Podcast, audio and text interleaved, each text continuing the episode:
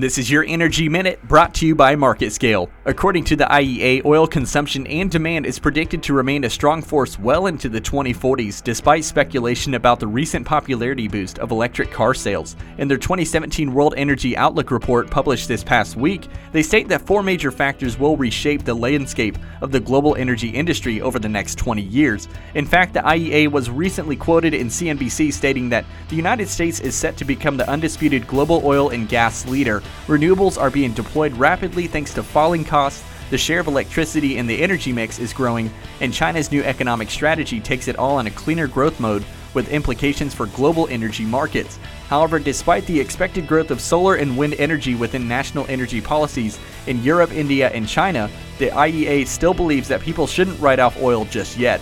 Later stating to CNBC again, they said even as rising oil demand slows down, it is not reversed before 2040, even as electric car sales rise steeply. I'm Taylor Sandridge, and this has been your Energy Minute.